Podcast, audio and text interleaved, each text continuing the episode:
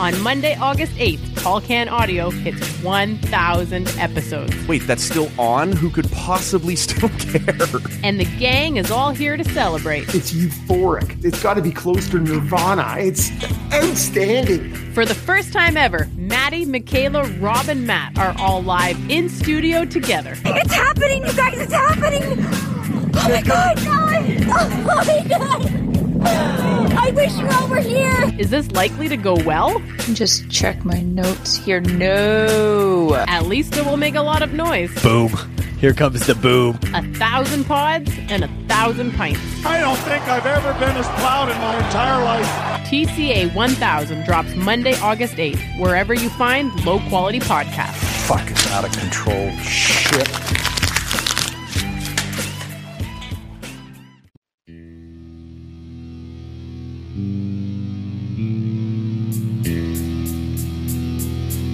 So I was concerned about um, too much zest on the on the crack here. So uh, I'll take some of that. Too much zest on the crack. I'm not sure what the f- this is. I'm about to find out. This is Tall Can Audio.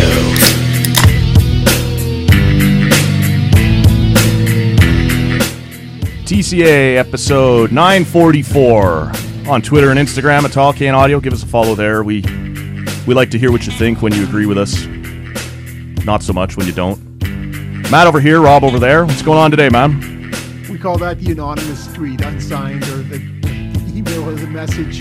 Yeah, just call it the stupid tweet usually if you disagree. I'm, I'm gonna, I'm gonna, I'm gonna shoot you what I think you need to know, Right. but it's anonymous. Anonymous.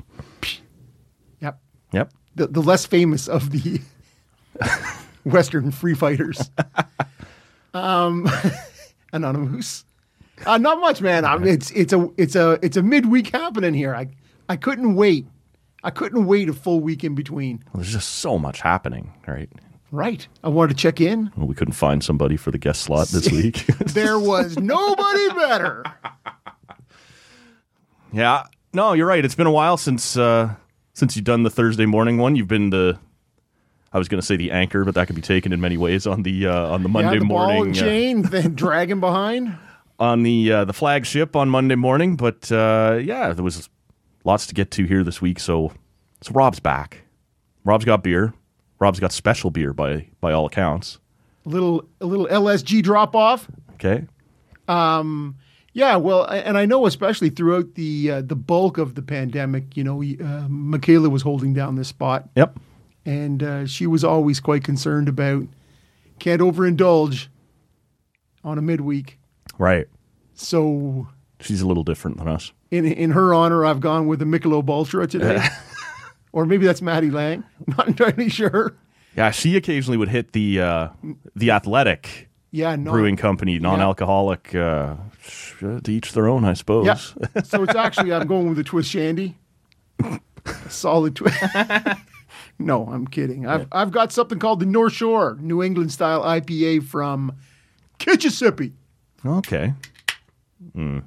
Okay, well, I, to be honest with you, that may be on me because I didn't want to give it when I was here on uh, Sunday, last Sunday. Right. I had a couple of beers in the in my backpack, cracked open the Imperial guy, and it just went. and I was like, all right. So I was concerned about, um, you know, too much zest on the on the crack here. So uh, I'll take some of that. Too much zest on the crack. I always worry when uh, I have to decide after the fact to use the music that we used coming into this show. We have a couple different intro clips that we use, or or, uh, or songs, obviously. This one creates pressure when you use it live because there's all that space up front where you have to drop a good line in from the episode, and so you got to make sure you're feeling good, like something's going to come, and a little zest on the crack's going to work. I think Too much zest on the crack. yes, for sure. Uh, that is a um. Well, what do you got going on over there first? thanks. It's just.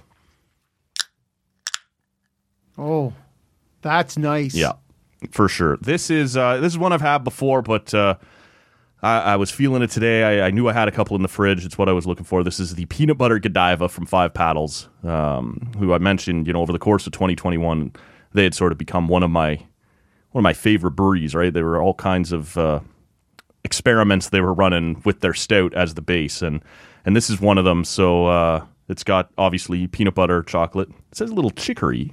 We'll see what that's all about. Uh, I've never noticed that before. I have had this one before. It's an 8.5% though, so no Michelob Ultra over here for uh, fuck it on a on a midweek show, right? Yeah. So this is a 6.9 as well. So uh, we are punching it up. Now, to me, if you, if you want to know how this tastes, I would suggest to you this is very much like a sun split Okay. from Dominion City. It's a nice beer. It is very nice beer. Yeah. So uh, North Shore, Kitchissippi, New England style IPA, six point nine, little hoppy, hop forward. I think the beer heads like to say. Yes. So if you like that, a little bit of a citrus kiss on the back end. All right, it's going to be one of these. Uh, that was me. I, I I wish I was more mature, but here we are. Oh, I, I think that's what makes us uh, hand in glove right here on this show, my friend. um, Rob, wait, the peanut butter Godiva. Uh huh. It's a stout. Is that what did you say? Uh-huh. That's right, yep. Okay. Sorry, I missed that part. I just got the. the I don't handle. think I said that part, but yeah, it's a, it is stout, and like I said, eight point five percent. So it's uh, it's punching it up a little bit too, but tons of, of peanut butter flavor to it, probably more than anything else. Like your, it says peanut butter and chocolate and chicory, all this stuff, but chicory. it's it's peanut butter all day. Is is chicory not like the filler shit that Tim Hortons uses in their coffee? Yeah, Okay. I think so. All right.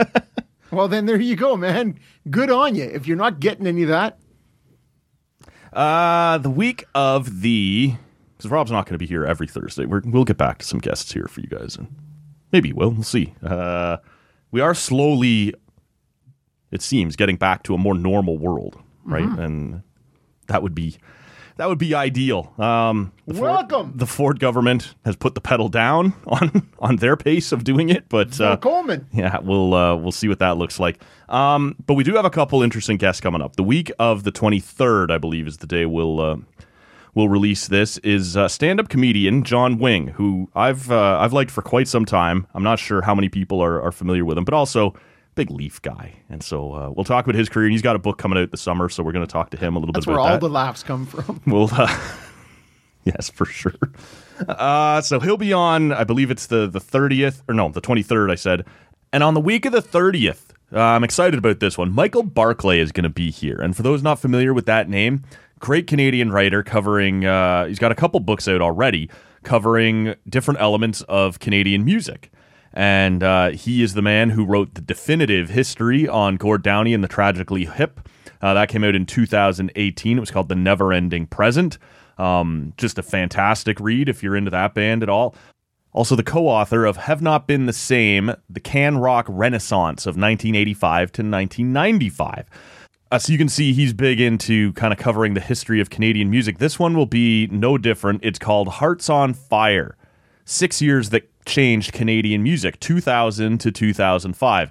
And so you can see we're talking about bands like Arcade Fire and Nickelback and Alexis on Fire and Feist. And we're laying the groundwork for people like Drake here, right? In this sort of time span, and it's not just about rock, obviously, right? It's it's Canadian music across the board, and um, I'm really excited to get a chance to talk to him. Nobody knows more about the uh, the Canadian music scene, and uh, this one, the new one, Hearts on Fire, comes out in late April. We'll make sure all the links go up everywhere that they're supposed to go up uh, when it's time to check that out but this is going to be great, man. I'm looking forward to having a chance to talk with him. I know you're a little bit more of a 90s rock guy than a 2000s rock guy. Um, but this will be fun, man. And, you know, when we, uh, we start to think about this era of music in, in Canadian music, uh, I'm not sure what comes to your mind first, but uh, Little Age of Electric. there you go. I want to hear about Gob. Gob Wanna is talk, it? little Gob- treble charger, The maybe Treble charger. Yeah. See. all of that. Yeah, we've talked before on the show. You you got a better handle on some of the uh, the Tea Party or uh, Yeah. Big Wreck. Big wreck.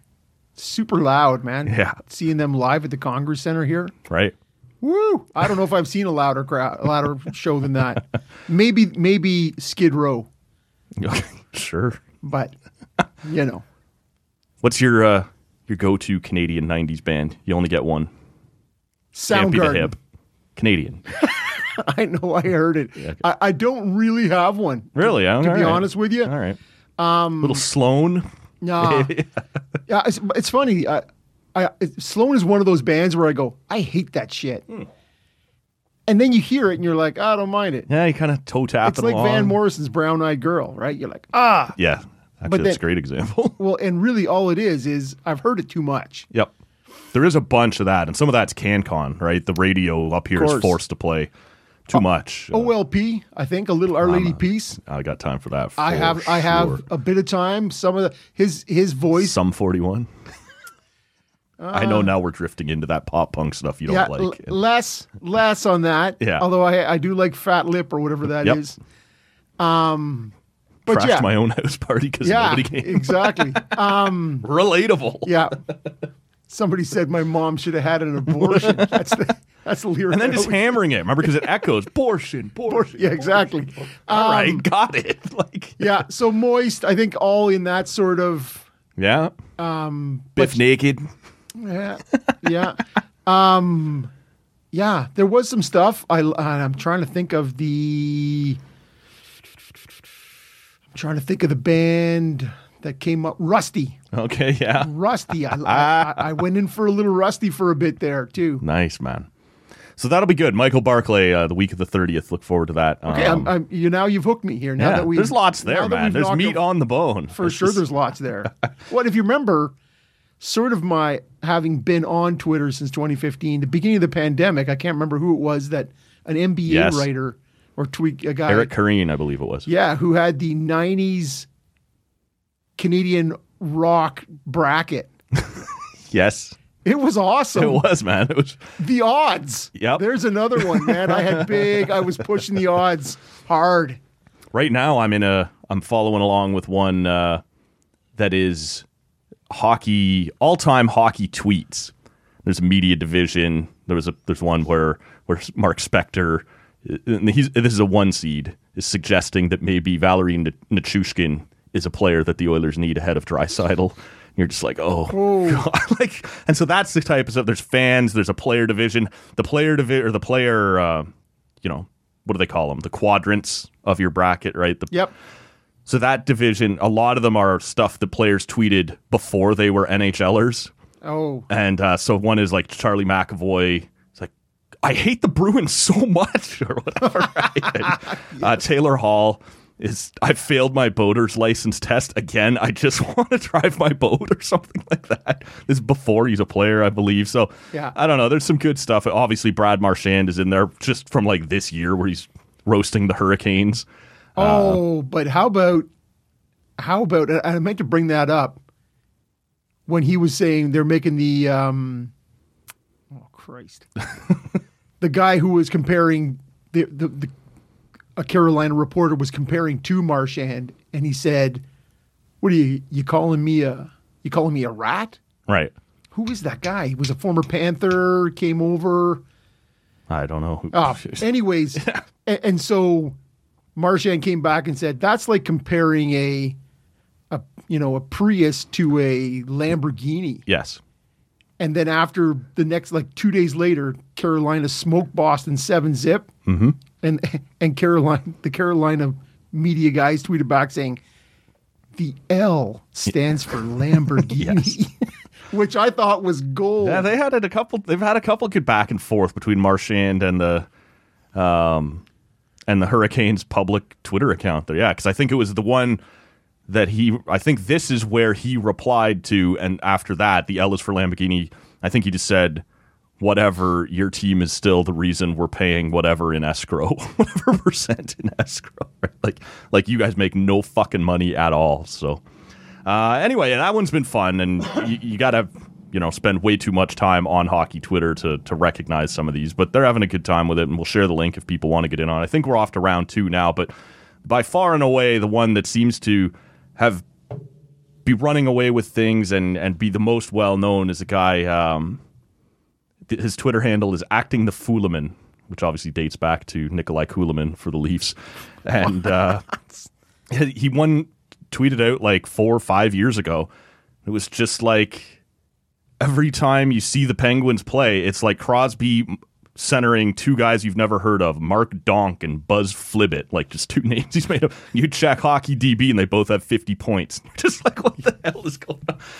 And uh, for whatever reason, it, it's caught on. You see all kinds of like reporters use it now and whatever. Like whoever is having the like Michael Bunting this year is is Mark Donk, right? Like just a guy who was nothing and then all of a And the sudden flippant guy's got to be Pascal Dupuis. yeah, exactly. Buzz Flibbit. So uh, we're having a good time with that one on hockey Twitter right now. Anyway, man, uh, why don't we talk a little bit uh, about Alex Ovechkin? We're going to talk about the NFL here in a bit. As we sit here right now, also there's scattered reports all over the place that the players and and owners in baseball are close. Maybe they're not close.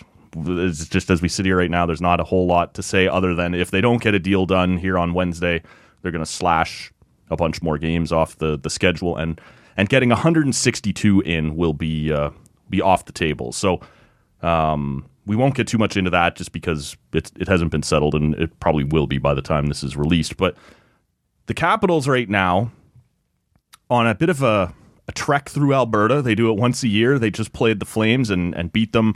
Uh, Ovechkin scores uh, an empty netter to move past, or did he tie? Ty.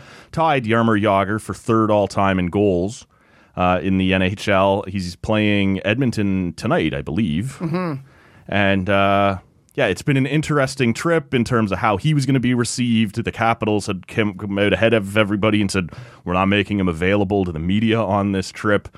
Um, I was that's all, of course, in in relation to his stance on Vladimir Putin and.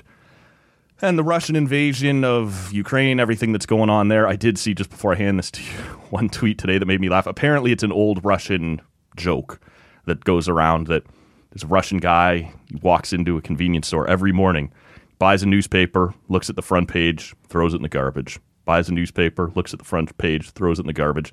Eventually, the guy behind the counter says to him, Why do you do that? You're making me crazy. Like, what's the point? He goes, I'm looking at the obituaries. And he goes, The obituaries aren't on the front page. He goes, Oh, the one I'm looking for will be. Okay, there you go. What do you make of uh, of what's gone on with the Capitals' trek through Calgary thus far, and and the reception Ovechkin's getting? Yeah, well, and, and uh, I'm really interested in uh, in what happens in Edmonton. It has a large Ukrainian population. I know we talk about uh, Canada having the largest Ukrainian diaspora outside of Ukraine or or Russia, um, and the largest by population in Edmonton. And so, uh, I they're they're going to fire up the uh, Ukrainian choir pre-match. Uh, so, I'll, So Calgary's done that already, not during the Capitals game, I right? believe. And, and Caps media or public relations apparently asked them, "Hey, can you can you chill on that for now?" And apparently, No, fuck you. But apparently, uh, Calgary yeah, I know. acquiesced. yeah, Edmonton, I believe, is not going to. good. So um, yeah, almost twelve percent of the population of Edmonton can trace their roots back to some form of Ukrainian connection. So, um, yeah, I hope he gets it. I hope they give it to him, and it, it can't be super comfortable, right? To Well, we've covered this before, right? Like, I don't think either one of us believe that every Russian, like Dominic Hasek came out and said Russians should all be suspended from the NHL. I don't think either of us are buying that. I don't even think, and I won't speak for you, I don't believe every Russian player should have to keep every day the media coming to them and saying, hey, this bit of news, hey, what do you think of Putin said this? Hey, what do you. I don't believe that. But I do believe that if still, after all this, Alex Ovechkin is running a profile picture on Instagram of him with Putin, yeah, you get to keep being asked about it, man. Like, apparently you're tight with this guy and you're supporting him. You should have to hear it. yeah, uh, I agree with you one hundred percent. Uh, Ivan Provorov, you get a free pass. Artem Zub. Not a free pass, but you don't certainly have to represent the entire Russian No. state. You're just a guy. Yeah. And so does somebody, I, I, I think it's, uh, in my opinion, it's okay to ask Ivan Provorov, how is, you know, what are your thoughts on it? How, Yeah, maybe the first day, right? yeah, do you have any Or- concern about your family? You know, Sure. I don't think you need to be on the blower for the, the you know all that the Russians have done. But it's yeah. like whenever something racist happens in the NHL, every all seven or whatever it is, black players in the NHL are now the ones who have to be asked, "How does that make you feel? How does that what?" You know what? Like it'd make me feel better if I didn't have to keep answering for other people's ignorance. It'd I'm make me feel better if I got to punch that guy in the face. probably. Um, Zadorov in Calgary put out an Instagram post uh, basically condemning it, right? And and saying he wanted Yeah. peace, like he wanted the war to stop or whatever. Right. I don't think that guy has to keep getting beat over the head with this. And No, but he also didn't campaign publicly that's what I'm saying. for years for the man. And and again, I agree on the Yeah. Instagram. Ovechkin, if you want to be left alone, start there, man. That picture comes down, right? At least it's a even as on the surface or as Put up a Caps logo or put up the number eight. anything, but you with Putin. As long as that's up there, you're you're thumbing your nose at everybody. You are saying, "Yeah, I support this guy." Well, then, and it, the the worst part about it, man, he's the captain. How long are you going to keep saying, "Nope, he's not coming out to answer questions today. Nope, he won't be made available to the media." Yeah. you're the captain, man. That's your job. And so, if you're going to keep hiding, and the Caps are going to keep. Ele- Maybe the C comes off for a while. Maybe Oshie's the captain. Maybe Carlson's the captain for a bit because you're not Kuznetsov's my pick. right back in the same boat, I'm sure. Backstrom, I don't know, man. But you know what I'm saying? Like, I do. eh, This is part of the gig, not just as a superstar, but as the captain of the team. When you go out on these road trips, you're supposed to speak to the goddamn media, and the the team's hiding him. It's bullshit. Does it make you feel differently about him maybe breaking Gretzky's record? I was going to ask you. It absolutely does. I we were we've talked about this on the show for a couple of years now. Is this going to happen? Is this possible? Uh, You know, is it in reach? It looks like it's getting more and more. I have because I, I've, I've referenced this guy a couple times on the podcast. Someone I follow, his name's Slava Malamud. He's since 2014 he was banned as a, he was a he covered the NHL for a Russian outlet and eventually because he kept asking Ovechkin about his ties to Putin and all these sorts of things the Capitals media stepped up and banned him from the building cost him his job and uh, so he obviously has a bit of a, vande- a vendetta, but he also now gets to stand up and go, I told you. I told you that's where this guy stood. So I've been reading him for quite a while. Um, and I sort of wrote it off. Like, all right, I do value your opinion because he, he talks about some interesting stuff in Russian hockey and and stuff like that. But when he talks about Ovechkin and Putin, I would typically just go, yeah, okay, I, you've got a personal slant Axe, there, and right, grinding. right, and I'd leave it alone. And now, you know, you kind of go, oh shit, he was right all along, and he's been banging this drum for a long time, saying you can't be this excited about this being the guy that might break Gretzky's record. And now I'm absolutely there. And again, even if at the beginning of this, when the invasion happens, even if I still deep down know this guy likes Putin, supports Putin, is fine with all of this, if he takes down the profile picture, if he makes a statement that at least instead of just generally saying, I don't like war, saying, no, this war is bad, I would at least go, all right, like you did the PR thing. Lots of athletes are assholes. Yeah. Fine. Right. and don't know anything. Right. This. Yeah. This is absolutely. j- This is less fun. I, I, I don't. I don't think I really ever wanted to see Right. a Russian guy beat our good Canadian boys record, but it was fun to talk about. It was oh, he now only needs this for this many years, and it's it was kind of a fun story to follow. It's absolutely affected my view of it. Well, and and it's the Caps have a PR guy, a Russian PR guy, Yep. who, who really just handles Ovi. Yep. And so, yeah, you got to know the guy who's sweating them, fogging up the glass. Right. That guy's out, Yep. um, especially another Russian-speaking guy. For sure. You're out. You're- But You? yeah, I've long not liked him. Um, dating back to my well documented on this podcast, 03 World Juniors in Halifax. Um, yeah. And then coming through in those early years, the Penguins caps, the Sydney versus versus Ovechkin, you know, it was it was I was always a Sid guy, Yeah. Of course. right? And and so in that head to head, to me you can't you can't be both. You can't be both, right? And and then he really sort of to me, in in a lot of people's minds, I think, and and I, I use myself as the everyman in this scenario. um, he sort of his his image was sort of being rehabilitated through that cup run. You know what the other thing was for me? It was that world championship when half his teammates left the ice during the Canadian anthem and he stayed. with Malkin. Yeah.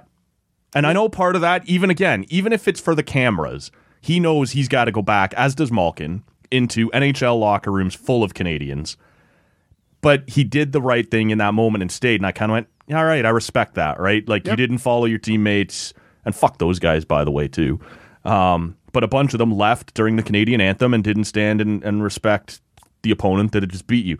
He stayed. Malkin stayed. And you go, okay, like I appreciate that. Yeah. A- And so in his epic celebration afterwards, you know, him and Backstrom and where, like you saw these guys everywhere Yes, and they were in the like fountain. Yeah, wherever, right? And they were just hammered. And you'd- Yes. They'd show up everywhere and you're like, look at those guys. Yep. And you sort of went, ah, yeah, you know. And, Good for you, man. Yeah. And he's sort of doing it. And, and, and he's sort of, I warmed to him a bit. Yep. And and despite the fact, I was listening to uh, Chris Stevenson, good friend of the show. Mm-hmm.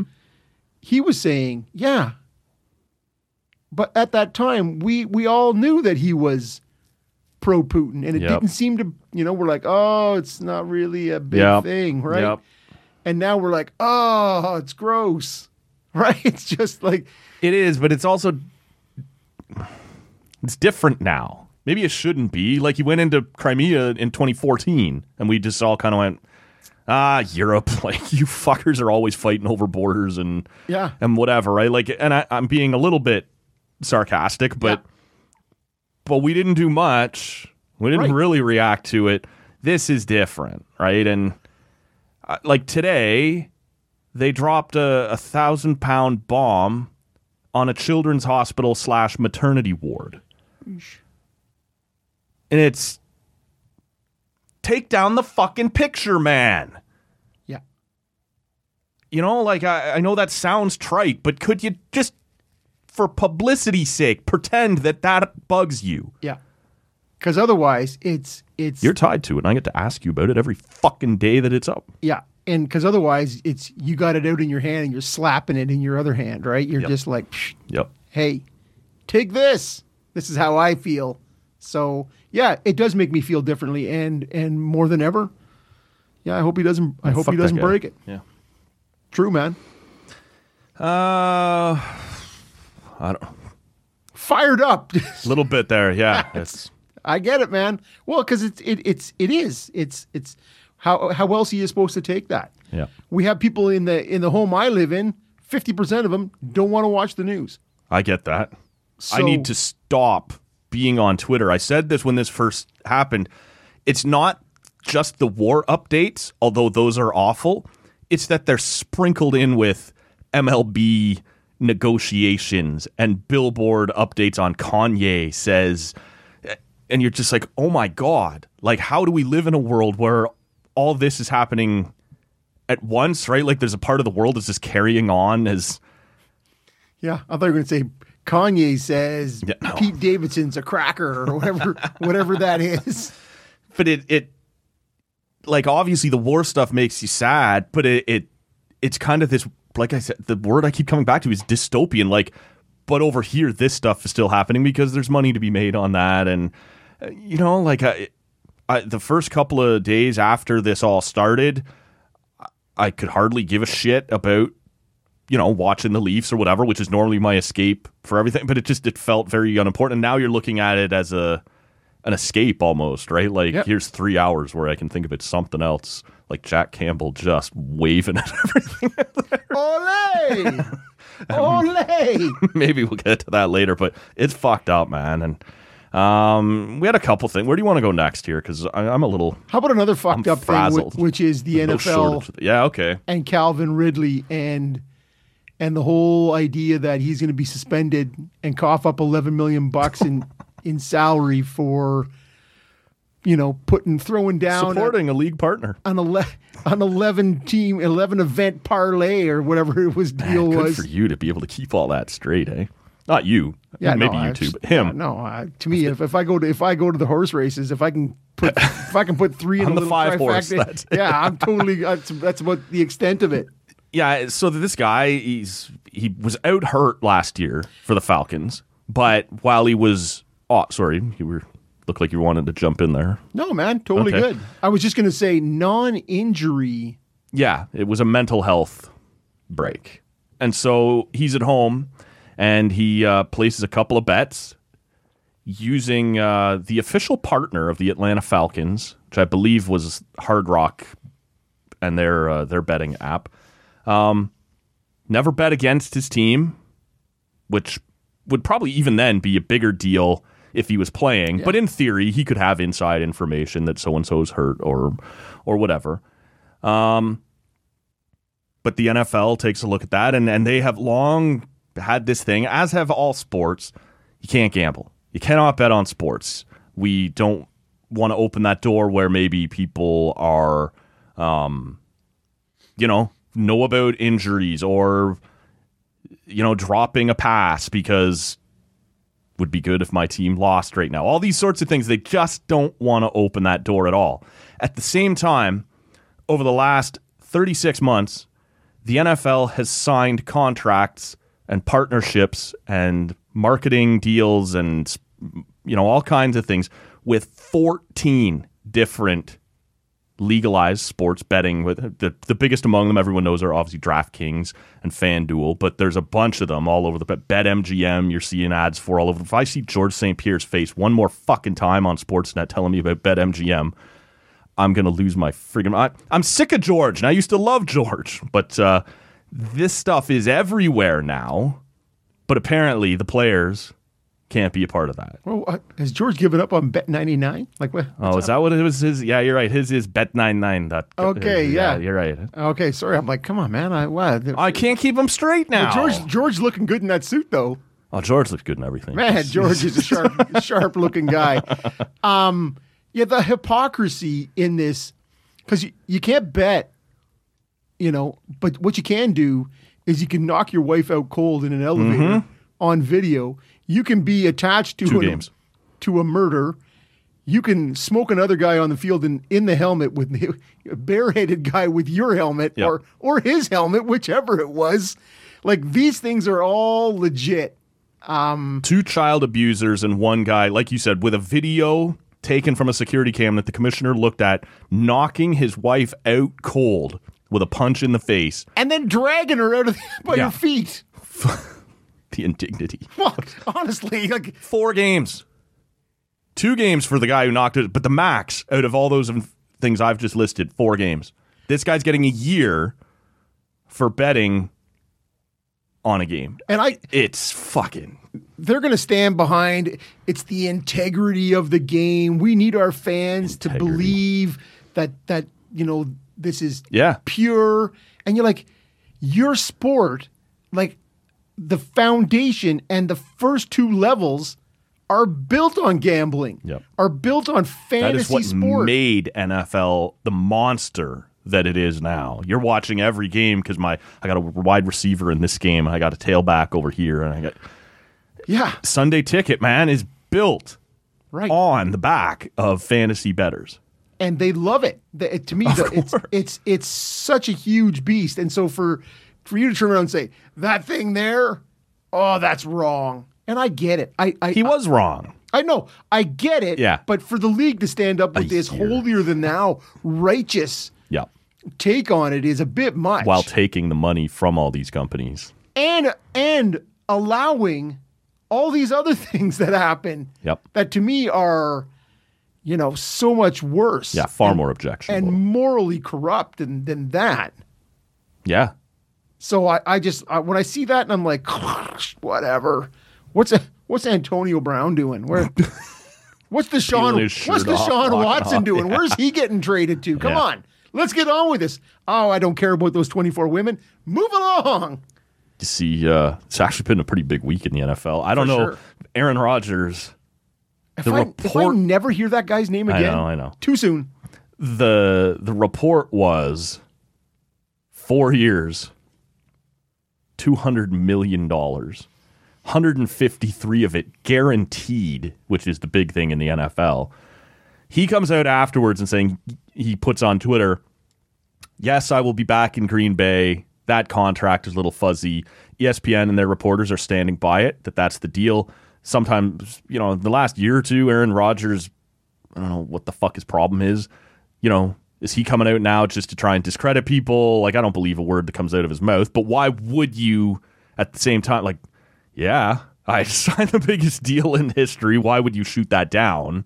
You know, eh, as a bit of an ego stroke. I don't know. That's an interesting one. And and Russell Wilson, man, ending up with the Broncos is, um, that division's not getting any easier. You know, Mahomes is already there, and like, I don't know, man. Like, uh, Yeah, when you look at that, you know the Raiders with Carr have Yeah. who- who's not bad, no, he might be the worst. but he's going to be the worst quarterback in that division. yeah, But yeah, it, Aaron Rodgers with the whole "I'm leaving," and this is I'm talking about last year. Yeah. not even this offseason. yeah. I'm leaving. I'm never irreconcilable differences. Blah, and then you're like, oh yeah, I'm back. Two hundred million bucks. And then you're I'll like, be back. oh, I got nobody. I got nobody to play with. You're you're, you're drafting these shit quarterbacks to when I'm still playing and blah blah blah. And now you're taken at 38. And again, now he is the reigning MVP. yep. But you're taking fat money that is no longer going to allow your team to surround you with other people. by far, man, trumping fat Mitch Marner cash.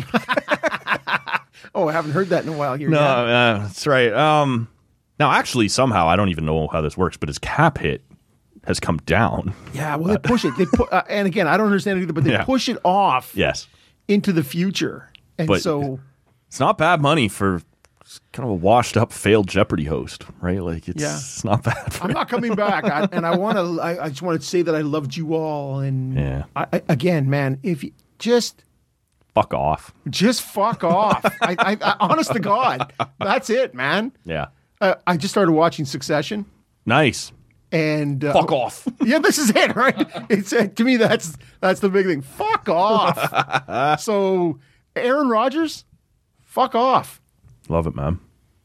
The rookie race in the NHL, the Calder Trophy, has gotten a little bit of press here over the last few weeks as uh, I think a lot of people, you know, a couple of weeks ago maybe, basically figured this was going to come from Detroit one way or another, right? With what More Insider is doing on the blue line. Mo And then, uh, what's his name up front there? Lucas Raymond. Lucas Raymond uh, was also having a killer year over the last couple of games, and maybe a little bit longer than that. He, he'd always been having a good season, but Michael Bunting has now taken over the rookie goal scoring and rookie points lead. He's also 26. Michael years old. Makarov, they're going with. Okay, you're going with, uh, and it's kind of restarted a debate that we've had. Well, as recently as last year, Kirill Kaprizov was 24. Yeah, 23? 23, Yeah. 24. Yeah. Um, so not 26 but like by the even by the letter of the law like michael bunting had like one game fewer than what would have disqualified him his birthday was two days Yeah, off of uh, what that's would the- have that's the crazy disqualified part. uh, all over the place he's just barely qualified uh, but he is qualified and so at 26 years old i don't people are are balking at it a little bit, and and that's fair enough, I suppose. At the same time, the rules are what they are. Um, I don't know. What do you think of the Calder rate? We're also, I guess, we're leaving out Tanner Janot down in Nashville's having a pretty good There's a run. Oh. guy I've never heard of. Okay, well, he's having a pretty good rookie season. Yeah, well, as he's up there well. in goals. Yeah. yeah. He, he's not in. He's not in the top five or so in points, but he's certainly up there in goals. Yes, To me, the guys. oh, Well, first of all, you're either pregnant or you're not. There is no in between. Like, hey, hey, maybe you know, maybe I feel like I. That was a good one last night. I'm pregnant today. I don't think that really happens. Maybe. right. Um, it's already kicking. Eh, Echo, echo. Yeah. um, it's so you're saying because he's in? He's in. Yeah. Like t- to me, I, I don't ha- I really don't I don't have any time for this debate of should he or shouldn't he. You got to put a line in somewhere, which is that Sergei Makarov rule, He's right? thirty years old. Yeah, it Whatever. comes in. He's you know he played 13 years in Russia, Yep. but yeah, he's eligible. Right. I don't care if it's by the slimmest of margins. If you get to be 26 years old and you've only played X number of games, you're eligible. Right. By this age, you're eligible, right? Um, to me, it's it's interesting when you look at it, and you- and you're right. To me, it was Raymond who who, who got off to a nice, you know, hit a nice stride Yeah, about it was 20 on a games tear. in. Yeah. I think the guy, if it's going to come out of Detroit, I think it's I think it's Cider. Yep. Right. Forty-one points, thirty-six assists. He's playing like twenty-two minutes a night. Yep. He's doing it. Like that's that's. Well, and the- as a young defenseman, right? Uh, Yeah. Well acknowledged to be one of the hardest spots to break in. guy's twenty-one, Yeah. and so I, I think as as Raymond now Raymond is is- you know he had the hat trick against the Leafs a week and a half ago, but he's sort of he's slowed. He had a nice spike there for a bit. Uh, Zegras is also should be in there. He's he's Yep. right up there in fo- with 41 points. I think the guy who's not getting enough is Jeremy Swayman. Yeah. He's kind of bounced back here because he had a nice start, kind of swooned a bit, caused me to start taking shots at him, and now he's back on a fucking tear again. So what if I what if I gave you 15 wins, 2.03 goals against, 927 save percentage, 927 is fucking impressive. three shutouts Yeah. on a guy whose team is going to make the playoffs, may overtake the Leafs. Yeah, you, you're pushing that button hard on the last couple episodes, but falling back to five points back again. Yeah, yeah, but all yeah, yeah. I think they were 20 points back at one point. they were two points back though a week ago. So yeah. So anyways, I I just think yeah, it deserves Hard a to little overlook attention that for guy. sure. Yeah, as far as the age thing goes, I do think it's too high, but that's not Bunting's problem, right? He's eligible this year. Now, I don't know what you want to make the qualifications. To me, though, 26 does seem weirdly high or, it's or 25 or 20. well, this is it. I, I don't know. 23, 22. Like, if you, to me, a big part of this is physical maturity, right? Like, while Michael Bunting doesn't have a ton of games, he's a bigger, stronger dude than he would have been at 18 or 19 years old. And so, yeah, I think as long as the rules are what they are, then you have to to consider him, right? But I do think it's it's it's sort of a weird spot to have placed this. the other thing, I, go ahead. Sorry. Well, I was just going to say let's just let's just look at Kaprizov. Yeah. Okay, and we'll we'll call him 23 when he won it last year. Okay. The guy's played 5 years. How many other In a men's league in Right. Russia. How many other guys who've played till their early to mid 20s in Russia have come over and have never seen a whiff of a Calder trophy? Yeah. No, I, for sure. Like all you can do is come over and play well and and be that good, right? Like and he was. He was by far the best option. Right. Like, let, us look at Gusev, right? Oh J- god. I know, but that's a guy who came over with a pile of hype. He had Vegas had his rights. They Yeah. flipped him. But he was too wasn't he like closer to 30 like Yeah, he no, waited but a I'm, long this is what I'm saying. Yeah, okay, Yeah. so maybe, but all I'm saying is he was a flame out. Yeah. Right? Lots of hype, right? Yep. Jersey gave him a big contract, and then you're like, Well, same.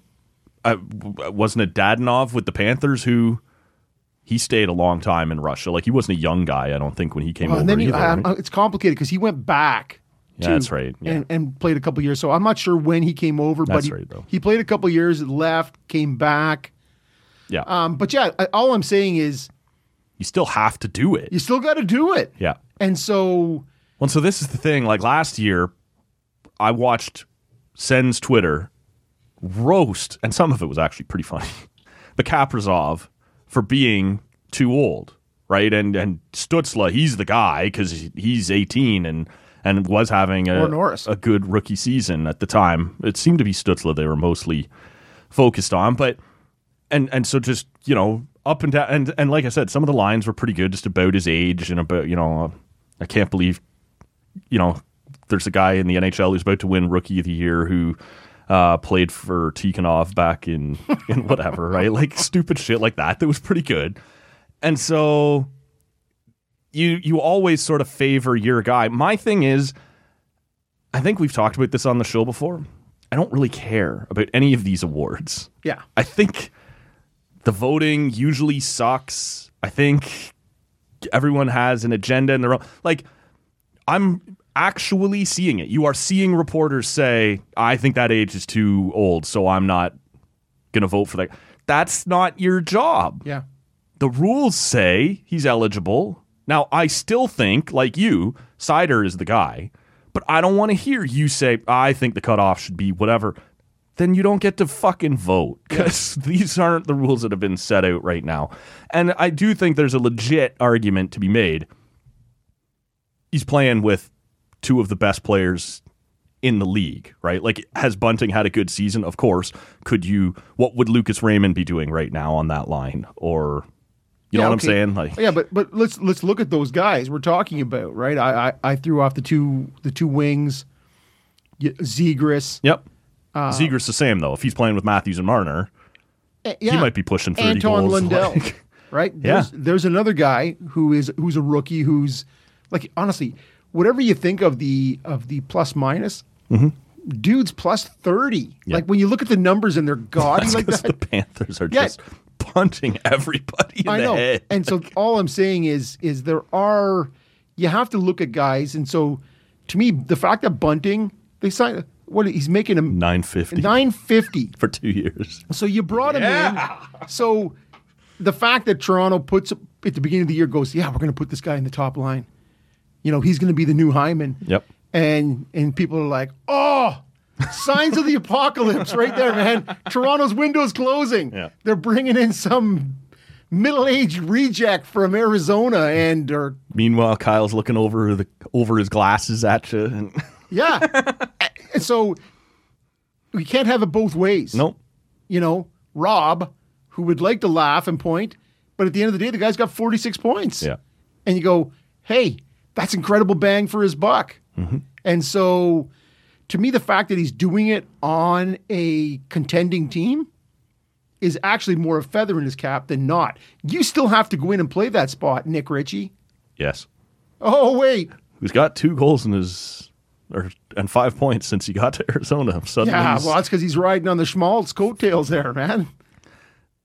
Arizona. Eight goals on Saturday against Ottawa. Nine on Tuesday. Break it up! against Detroit. I saw someone did the math. They have scored 12% of the goals they've scored all year in the last two games. Well, they came into the Ottawa game as the league's s- lowest scoring team. They're probably in like 16th now. Yeah, and then you put up a 17 over the next two games. You're like, woo, see you later. Well, so maybe this isn't a bad place to transition into into what happened with uh, with Phil Kessel on uh, Fat on filthy. Tuesday night. Fat filthy Phil Kessel uh, comes out, plays one shift, leaves the game to get on a chartered flight that the team's owner Private jet. Yeah. Organized for him to get home in time for the birth of his child. And that's important because he is 22 games behind Keith Yandel f- for all time Iron Man, right? Consecutive game streak. Uh, I don't believe he's passed yet No, he's still about eight short. of uh, of Doug Jarvis, wasn't it? Yeah. Yeah. And so as long as fucking Keith Yandel is still playing, Phil's just trying to keep stride.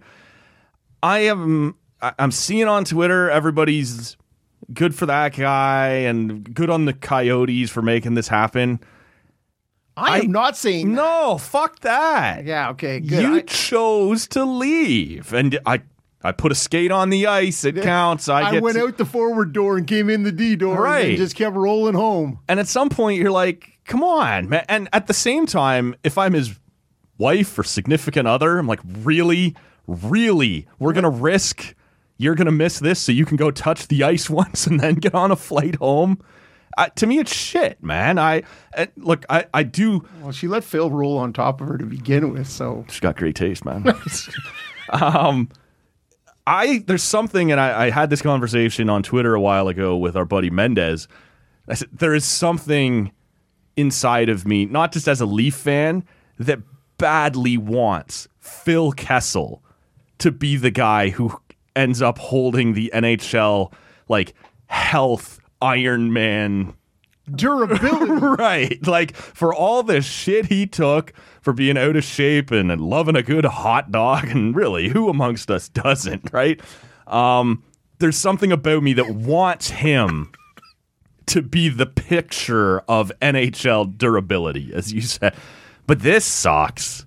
This Yeah. is stupid. It's I, I picture Phil. It's that thing where he's playing he's playing basketball and he's wearing the basketball shorts, so his little stubby legs and the baggy basketball shorts, and he's wearing like a sleeveless tee, looking like your out of work Uncle Larry.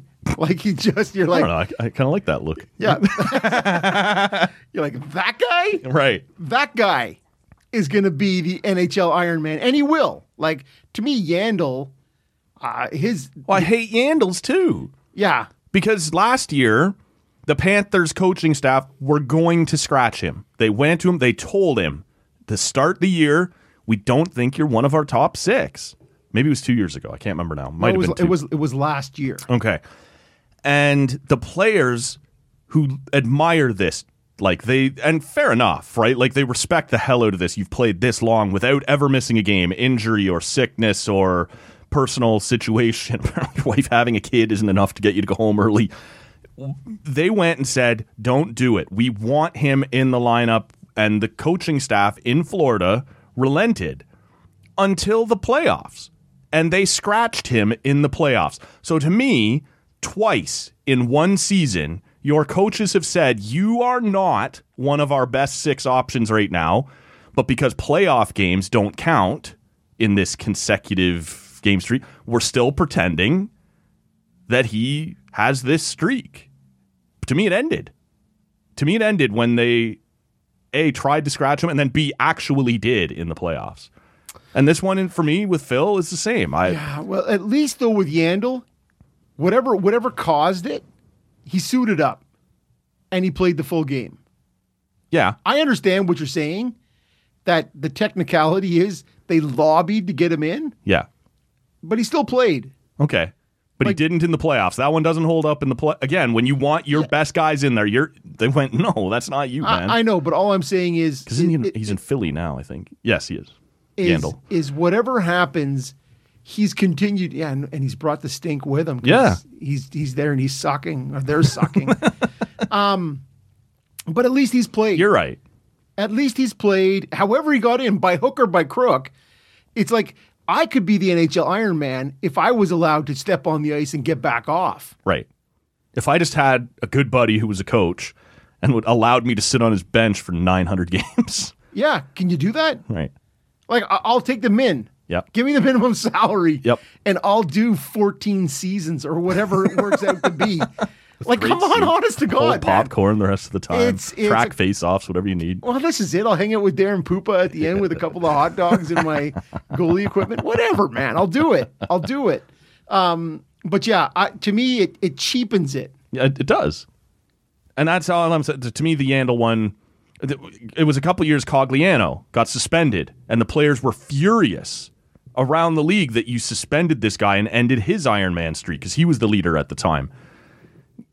Yeah. Don't get fucking suspended. Yeah. Like, this Well, is not. 'cause Well, what we he- won't suspend you because you have this thing. Fuck you. Because if, if that wasn't the case, you'd be railing against the NHL saying, I don't know what's happening here. That's a suspendable Right. offense, and you didn't do shit about it. I don't know what's happening here. Right. But now you're gonna go, oh what? If I if I have some player streak, hey, I'm at 42 games. Right. I got a streak going here. I could baby. get to 900 if you'd give me Yeah, a chance. don't Like- suspend me now. That's bullshit. Right. So come on, those things are. Uh, Cogliano, it was suspendable. Yep. Bam. Sorry, he sat You're for out, like two man. or three games. Yep. Like obviously it was it was enough, and I can't remember what the offense was. No. But yeah, don't. It's Andrew Cogliano. Who gives a fuck? Yeah, Andrew. I don't know, man. To me, it all just, and I love Phil, but to me, this was, I don't love Phil. I know, but again, if I, even like I said, if I'm his significant other going, you're flying to Detroit to take a twirl and then getting back on a plane to come home, get your fucking priorities in order on that side too, man. Like, A solid double axle. Little Phil twirl. can do it, man. Yeah, for sure. Hey, it's even a pair of black tights.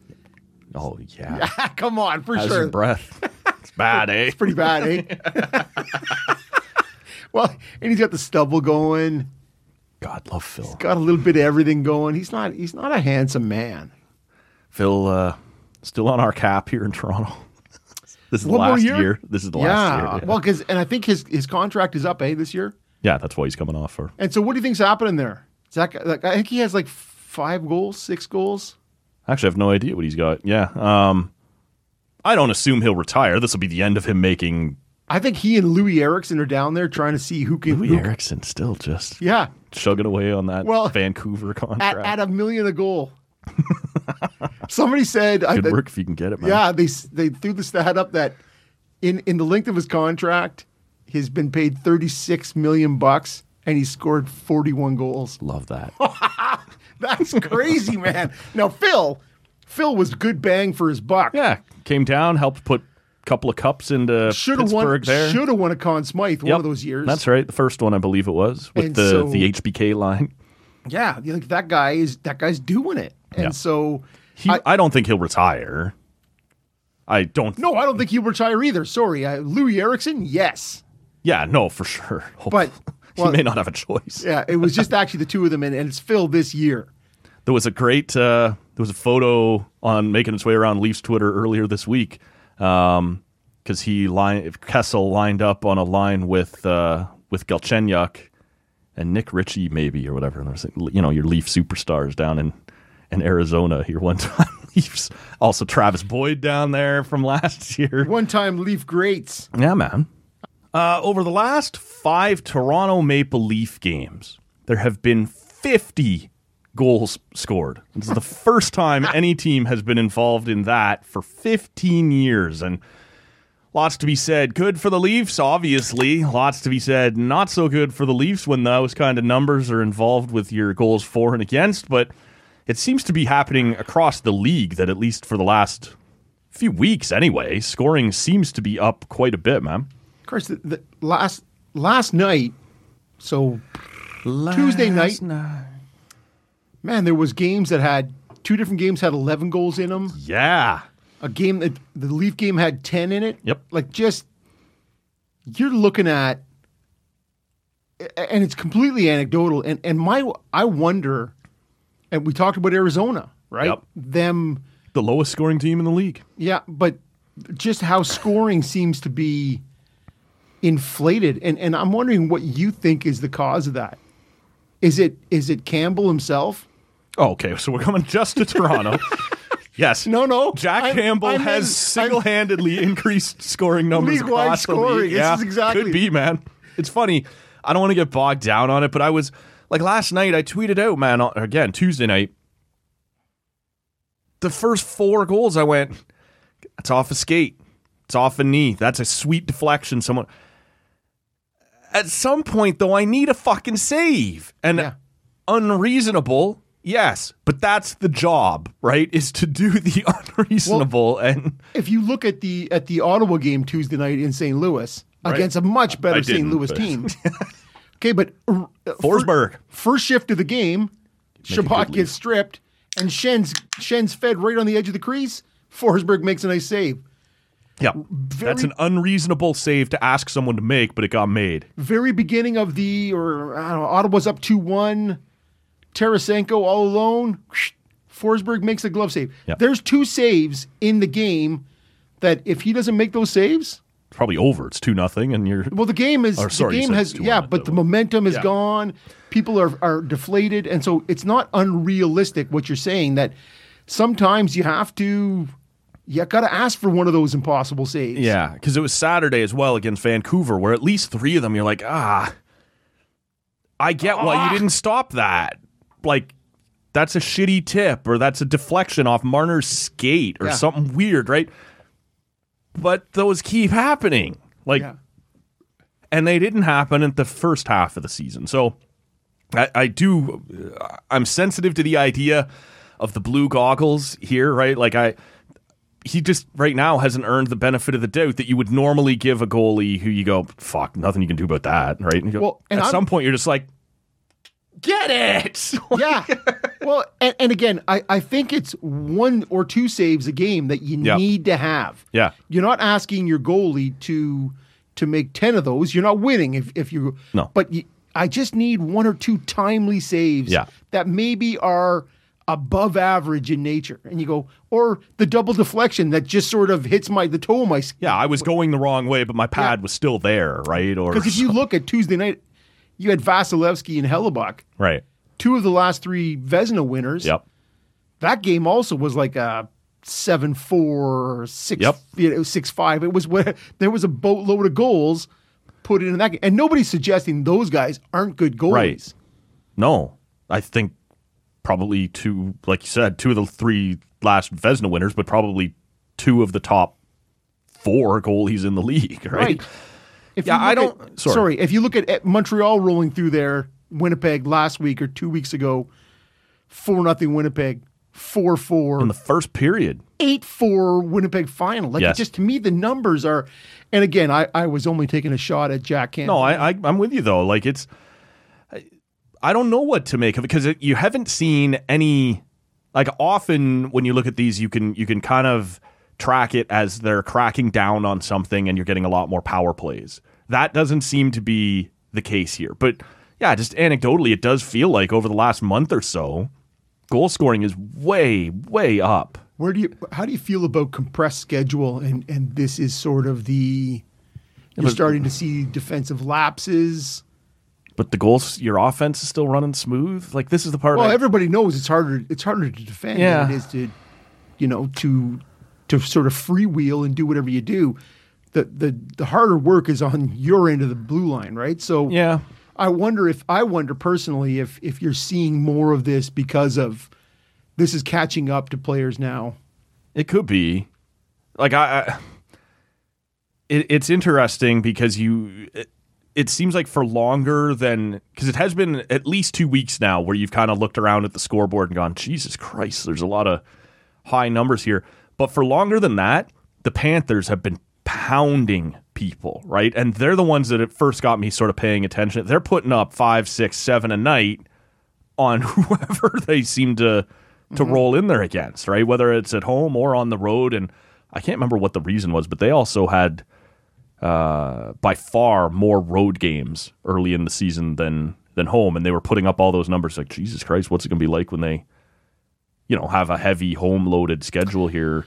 Well, their record they had only lost three at home, four at Yeah, home that's what I'm saying. when Like, Ottawa rolled through there. Um, right, so last week so they are making making big hay they have it's actually evened out and they have a much better home record than a road record Oh, I just meant in terms of number of home games that were going to be left. That's oh all. yeah, yeah well no and they're cleaning up Yeah. and they're cleaning up and so when we talked about it i don't know if it was either this sunday or the previous sunday that toronto had gr- you know closed to within a point Yep, um, they were tied with tampa and and we're back to five back now. yeah florida just keeps winning Yep.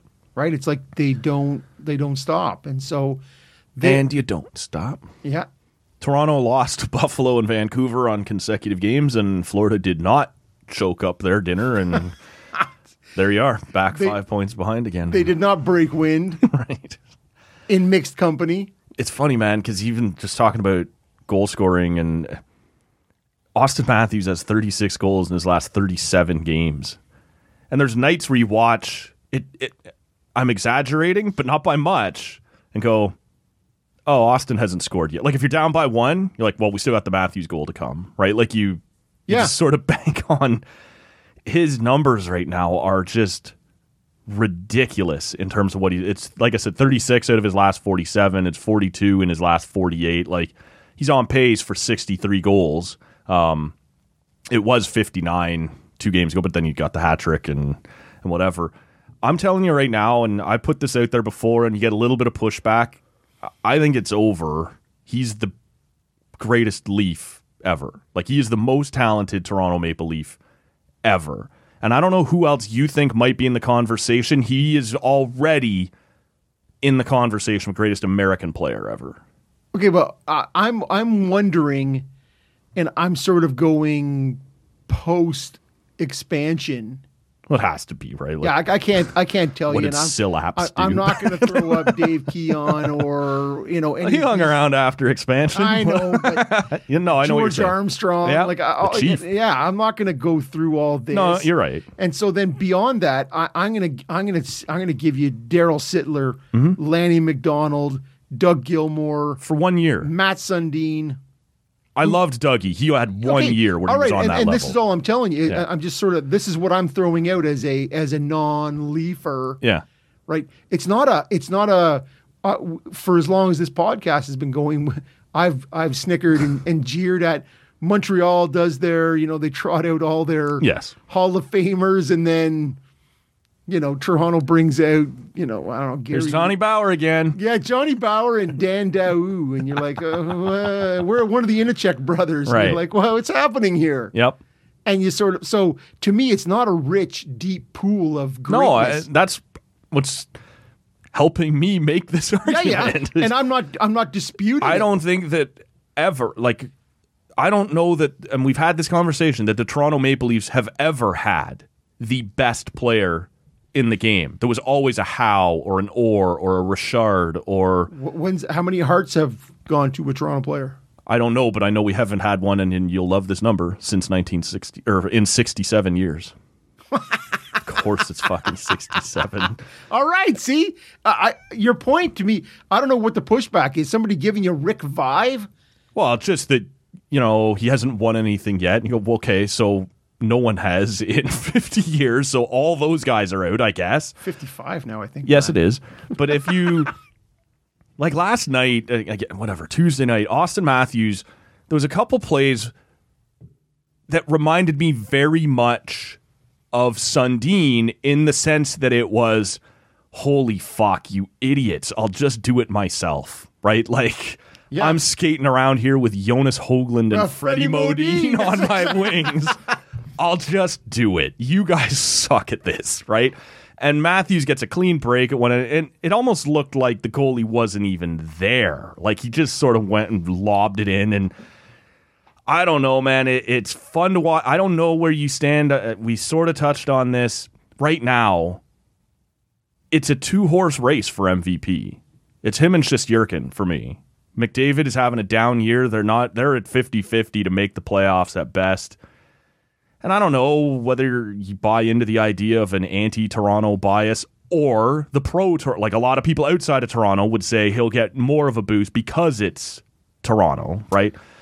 That's a ongoing hockey Twitter kind of Yeah. argument. Uh, I don't. I. I But don't. Shisterkin's on pace for a 942 save percentage this year. Yeah. Like- yeah. Well, Jose Theodore phoned and said that's a fucking kiss of death, right? You know, and Plus, pass my hair cream. yeah. My my little exact Little patches and alopecia whatever. or how- whatever's like, going on there, yeah. A bunch of stuff going on there. But the argument against him, against Shisterkin, is so far he's only played 36 games. And, you know, when Carey Price won Hart, he started 85% of Toronto, or Toronto, fuck that. He started 85% of Montreal's games that year, was fantastic. Shisterkin's not going to come close to that. If you want to have that argument, I think you almost have to say, okay, then Austin Matthews only plays a third of every game he's actually in, right? Like, yeah, he plays every game, but he doesn't play all of it like Shisterkin does. So, How many how many goalies can you think of winning an MVP on Hart, a Hart Trophy?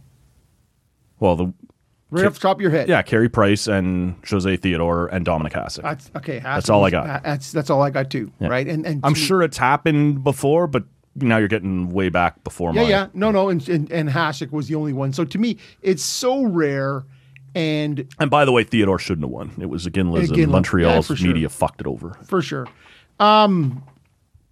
Um, Shosturkin's not going to win it, right? Oh, I don't know. I think they I have- might vote for him. The heavy bias, though, is that that that the Vezina is sort of a standalone. yeah, there are guys that won't vote for a goalie. So you're with those guys too, saying "fuck that guy." Not only will you vote not vote for Bunting on the age, but you're not going to vote for Shosturkin. Um, The only other guy I wonder, man, You don't get the tall can vote. no. No, Let's give it to Matty Lang. no, sorry, not not you. Don't get the tall can vote. Shosturkin doesn't. I get was the tall being- can. I vote. was losing the uh, our, Yeah. uh, our what- No, no. Uh, I no, no. wonder if you think Kale McCarr has passed McKinnon on Colorado for because that guy's on pace for 31 goals and over 90 points. The- Ah, but you, you know haven't what- seen a, a defender hit 90 points and 30 goals since Ray Bork. Yeah. eh, Brian Leach had a 100 point season, but nowhere near that many goals. Well, see, Paul Coffey had a f- had uh, over forty goals. Yep. If you man. look at, but in 2022, there's a defenseman who's going to put up 90 points. Yeah. Well, so he's at 63. I, I don't know what he got last night, if he even played Wednesday night. Yeah.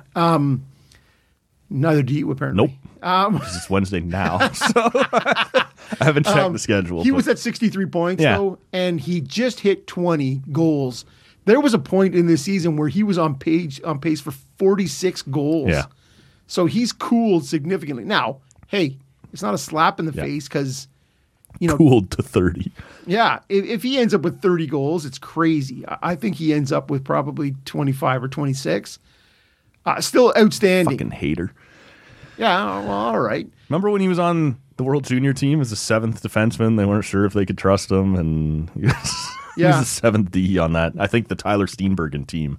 uh, Yeah. Um, Oh, what are you going to do, man? who's the 13th forward, scored the tournament winner. Yeah, yeah, no, I- this is what I'm saying. It- so, so that's great coaching. yeah. Misidentify all Yeah. your best talent. Corey Perry, he's going to start out as the 13th, 13th forward, forward. and then he's going to st- he's going to be on the top line Not by the end bad, of the eh? tournament. So, Yep. I think it's uh, it's a crapshoot when those things happen. But For sure. but Makar, I, I can't remember what your original question Well, was. just is he not now? To me, he's in the top three with Matthews and Shesterkin ahead of McKinnon. oh yeah, for a while there, Mc- Mc- McKinnon had three goals. Like to me, he his his goal total is Yep. Um, one we've talked about Kadri, who's also cooled a little, Yeah, right? no, but to kept me- them afloat for a while. to Well, me it is it is Makar gets the vote there. yeah. right? Um, but those guys, like that, he's a. I think I think the coffee description is is is not a bad one there. No, I don't think he's 25 minutes a night, just doing his thing, right? well, and and and really, ah, in his own end. yeah. But Which the is best fu- way you can defend is not be in your own end, right? And I get it, I get it, and but we'll see what happens in the playoffs for a team that they are Toronto plus, right? yeah, plus one round. Okay, exactly. Can't get into that second round, but uh, it's and they need more. They need more, and and you wonder, you wonder if they're if they're built if they're still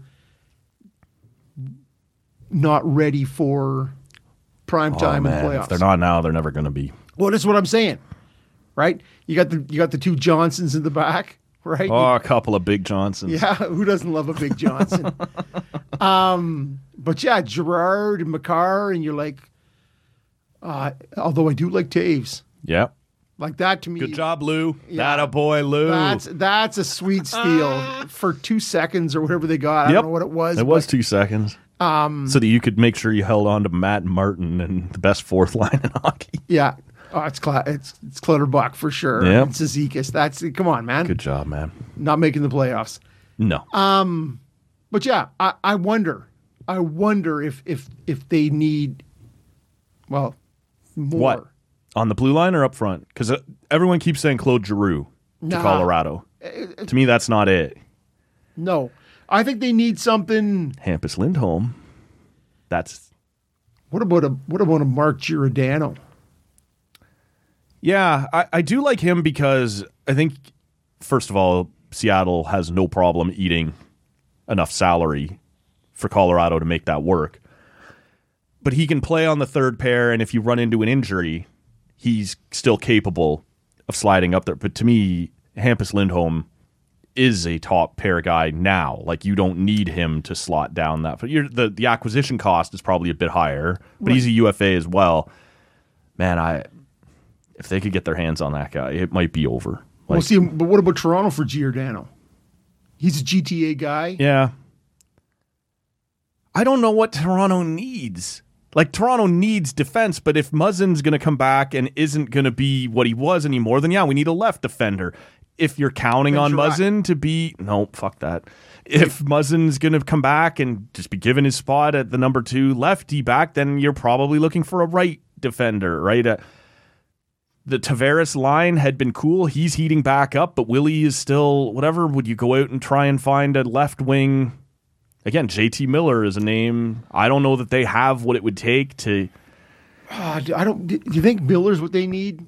I, I think JT Miller on that line would be a game changer for Toronto. The problem becomes how do you fit him in because he has another year left, and what do you have to give up?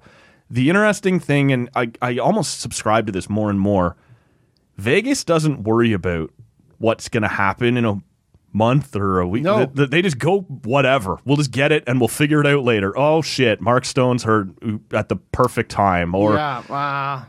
okay, Yeah. but if you could find a way to make JT Miller work, then you figured out in the summer how you're going to keep him, right? And do I you- don't go ahead. what do you think of all this? And no, I'm just following your Yeah. your line.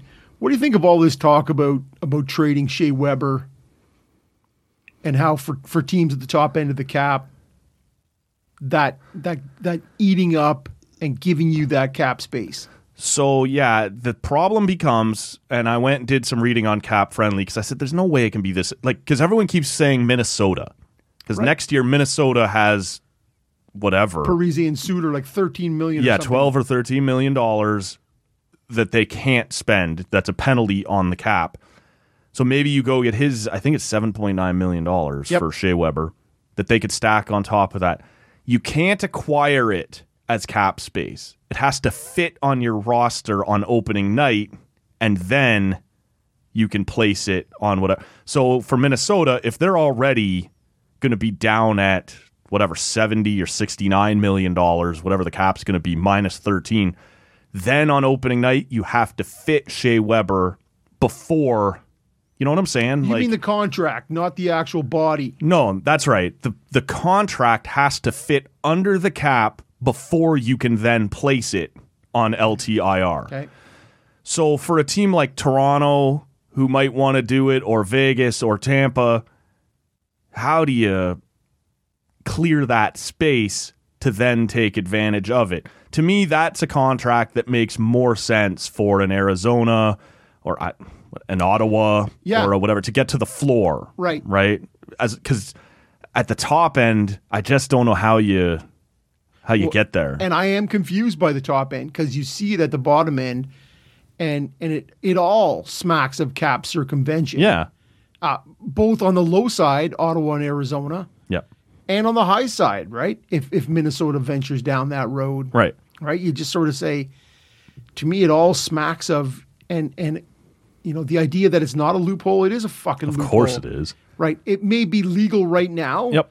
but it's only what a loophole is. We just did a CBA and they had no interest in right. closing it. And the loophole is, oh, we didn't see that, but we're going to close that down in the future. Yeah. that's what a loophole is, and that's absolutely what a loo- what it And is. Toronto has always abused those. We had, David Clarkson, David Clarkson. I was going to say Robidaw Island, but yeah, like all of these sorts of Joffrey Loophole, just, hey, why don't you just go and sit down?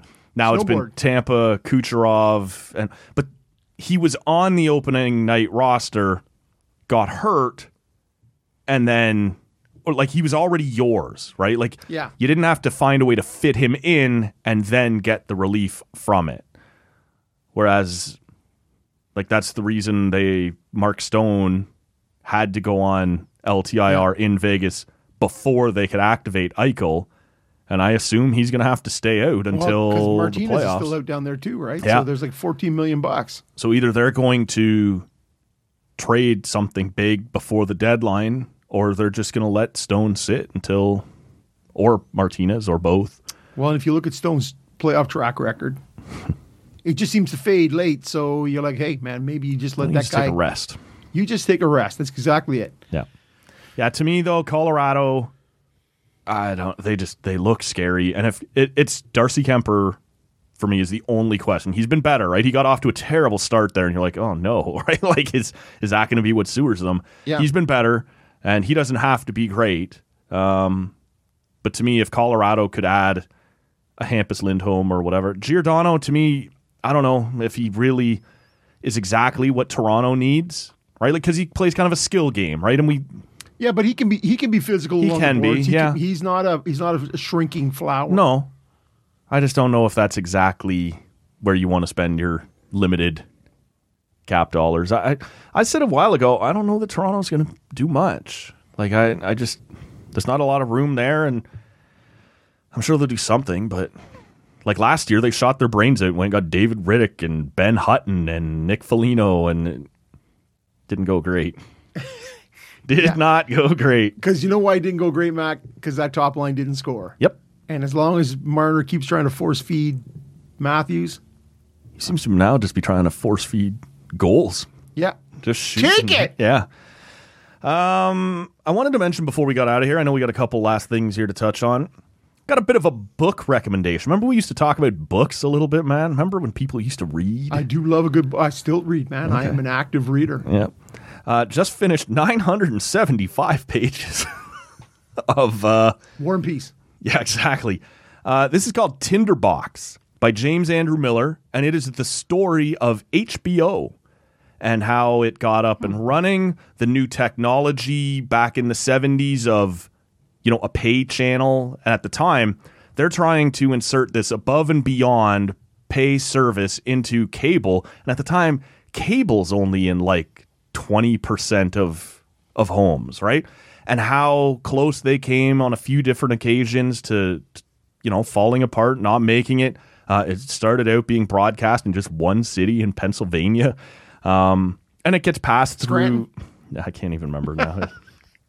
it wasn't Scranton, um, but it ends up getting passed through. Like it's owned by briefly by just a couple guys who started up, and then it gets turned over to uh, like the company that owned Time Magazine. I think it was just called Time Media, and then that gets merged into AOL in the '90s. And they kind of go through at the same time all the business end of it, but also as they go show by show, right? Like this is when they got into boxing and Boxing how is- Mike Tyson, like that was a huge part sure, of it, man. man. And they picked up like the weekday Wimbledon games in the 80s, right? Like that obviously the weekend big matches were going to be on network television, but they grabbed Wimbledon during the week. And then obviously you have your big shows, there's real sex, and then it turned into later on you had obviously the Sopranos, and there's pages and pages Entourage. yeah, pages and pages later on uh, Sex in the City and uh, fuck the dra- Game, of, Game Thrones. of Thrones. Yeah, The Dragon Show. I I got nothing, man. But it it was a really good, and you know me, based on if nothing else, the guests that we have on the show. I like behind the scenes media talk too, Yeah. right? Like I'm interested in that stuff, so it covers that. But it also has interviews with all these people who worked there, and then all the top actors and actresses on their biggest shows ever, and some of the boxers that made the 975 pages gives you a lot of time to go into detail on almost everything they ever did. And like I said, the author's name's James Andrew Miller. I read his other book a while ago. It was called uh, Those Guys Have All the Fun. It was the behind the scenes story of E ESPN. Very similar kind of how that got up and running So and going. Hmm. He's got, he's got a, he's got an interest as well. Exactly. You can tell where he's all at, uh, or he's all about. It was really good. And if you're an HBO subscriber who has kind of a media interest at all, or just somebody who's like been subscribed for a really long time and enjoyed all those shows, like they take you behind the scenes on all of them and ha- like uh, Gandolfini, right on the the Sopranos and his drug addictions and how he would like disappear for days at a time when they were supposed to be she- uh, shooting, and then come back with like Rolexes for everyone who worked on the set, the assistant producers, the uh, his fellow actors, obviously, but like right down to the guy who went and got lunch because he felt so guilty about, you know, his own demons and stuff Yeah. that were shutting down the shows for like just details like that that took you inside all of these shows. Um, you know, obviously, I was never much into to Game of Thrones or s- obviously Sex in the City or whatever. But this book, the the way it took you into each of these shows was was super interesting, and it's an investment. Uh, I got it for Christmas. It took some time to work all the way through it, but if that's your scene at all, it's called Tinderbox by James Andrew Miller. Um, really good read, man. Just finished it the other day and loved it. Woke up this morning with a blue moon. Little Little Sopranos. I love that. The theme song from that. Did you watch that? Were you big into it when it was on? Uh, I was I big into the first four seasons. Okay. I don't know what happened, Yeah. but I sort of lost touch. Yeah. Um, I, I love the characters. my buddies were huge into it. I was fine with it. Like I could watch it, but I wasn't someone who got addicted to it. Like Yeah, I, w- I would say I uh, still lived in the country, man. We had an antenna. Like Yeah. it was a while before we had the satellite dish and HBO was even an option. see and um, like The Wire. Yeah. Uh, I I got a lot of time for Huge, that yeah. too. And like you said, just stupid shit, ballers and entourage, and whatever they Uh, cover but all of it, Entourage right? is still one of my. yeah, it's, it's great, man. it's in my top five. yeah. The newsroom uh, was huge for me. I love Newsroom that was one. another yeah. one I was thinking of, and so I've just finished Boardwalk Empire, which was Yeah. another HBO. Um, so there's lots of good stuff, and in Succession, I'm enjoying that. I'm, I'm a, and they talk about that, like obviously just the beginnings of it, right? Because the book kind of ends at 2020. yeah, which would have been the first season. I think. Yeah. So Yeah. it it it's a great read if you're into that sort of thing. The other question, the other thing I had for you, Matt, was you see they announced the Blues Fest lineup. Oh, I didn't actually. You did not see that. No. So Tuesday, Now I did see Sean Simpson from TSN 1200 tweeting about like where's DLC. and where's the spoons is the one that he tweeted. At. So I w- didn't put two and two together that uh, that it was Blues Fest. Yeah, don't go chasing waterfalls. And he he absolutely is fired up about uh, about TLC. There's going to be a '90s night now that that is going to, but it's going to be anchored by TLC. They- Oh. They, they are still waiting to flesh that night out. Okay. But um, So far it's a pass. well, Rage is coming, Okay, because they were coming in 2020 and then 2021. and 2021. Okay, but they've they've confirmed Alanis. Back again, eh? 'Cause Back she was again. also supposed to be there. Yeah. both are in. I think the big gets this year are a couple of country acts: okay. uh, Luke Bryan Oh. Yeah. and uh, Luke Combs. Okay. So both big gets, but neither are really in my. Uh, where's Right. Brooks and Dunn or? Uh, No, it's- yeah. little boot scooting. Yeah, boogie. exactly, man. for sure, man. Um, it it seems like uh, heavy on the CanCon Yeah. this year. No right? border crossing. Yeah, well, it just seems like it's like it's less and less, right? So Sarah McLaughlin is one night. You know, Right. you're getting a bunch of.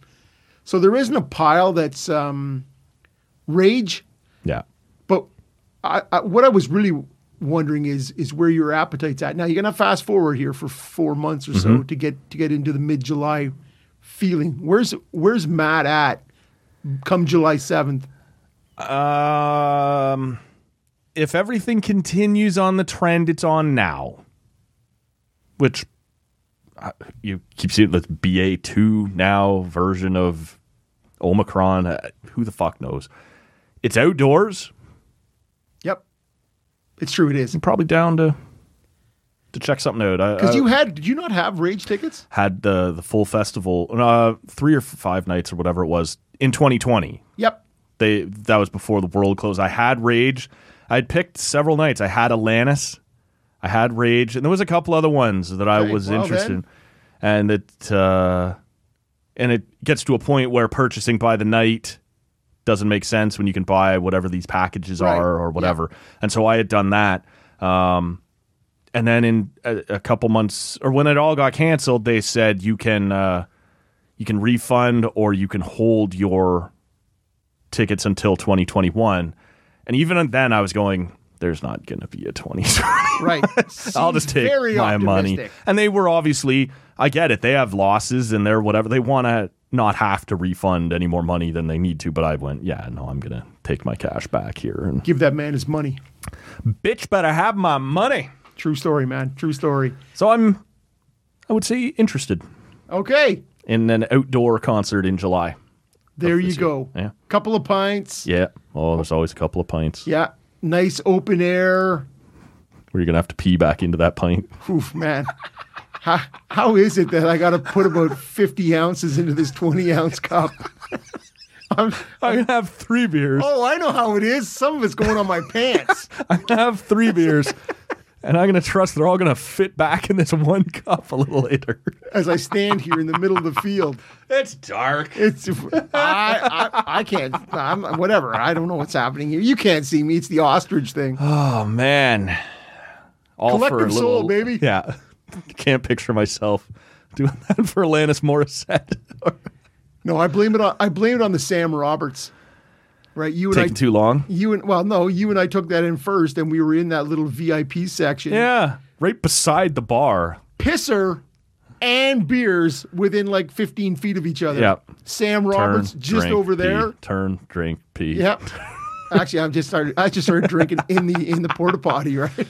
And then yeah, oh no, you gotta go stand in that field for collective soul. Oh no. Oh, but I've already drank eight beers back there. Thanks for inviting us to your party. Yep. That's, who's streaking the quad? That was a good show though. Little collective soul. It- uh, Collective Soul is one of those. It's sneaky good catalog, right? Yeah, you know, you kind of remember it all. You know it all, right? I go, no, I just know gel. And then you're Yeah. like, oh, wait, I know that one too. Yep. And that one too. And that one too. And so you're like, yeah, they played, I don't know, 15 songs and I felt like I knew them all. Yep. Like you said, one of those sneaky good bands. Uh, we'll wind it down here then, man. Not a bad little Thursday outing. Hope Welcome y'all- to it. Yeah. Velkommen. I don't know what that means. It means welcome. Oh, that makes sense. Um, let's get out of here then before I make a further fool of myself. We're on Twitter and Instagram at Talkie and Audio. Make sure you're following along there. Make sure you're subscribed wherever you're listening right now. We'll catch you all on uh, Monday morning again. More Rob. You bet. Who doesn't love that? Other than my pants. See y'all next time. See ya. Now, if y'all ain't got nothing else for me to drink, I'm a haul ass. No, I'm serious. I'm about to haul ass. If y'all have no better shit than this to drink. Thanks for listening. You can get more TCA at tallcanaudio.com or by searching Tall Can Audio on your favorite podcast app.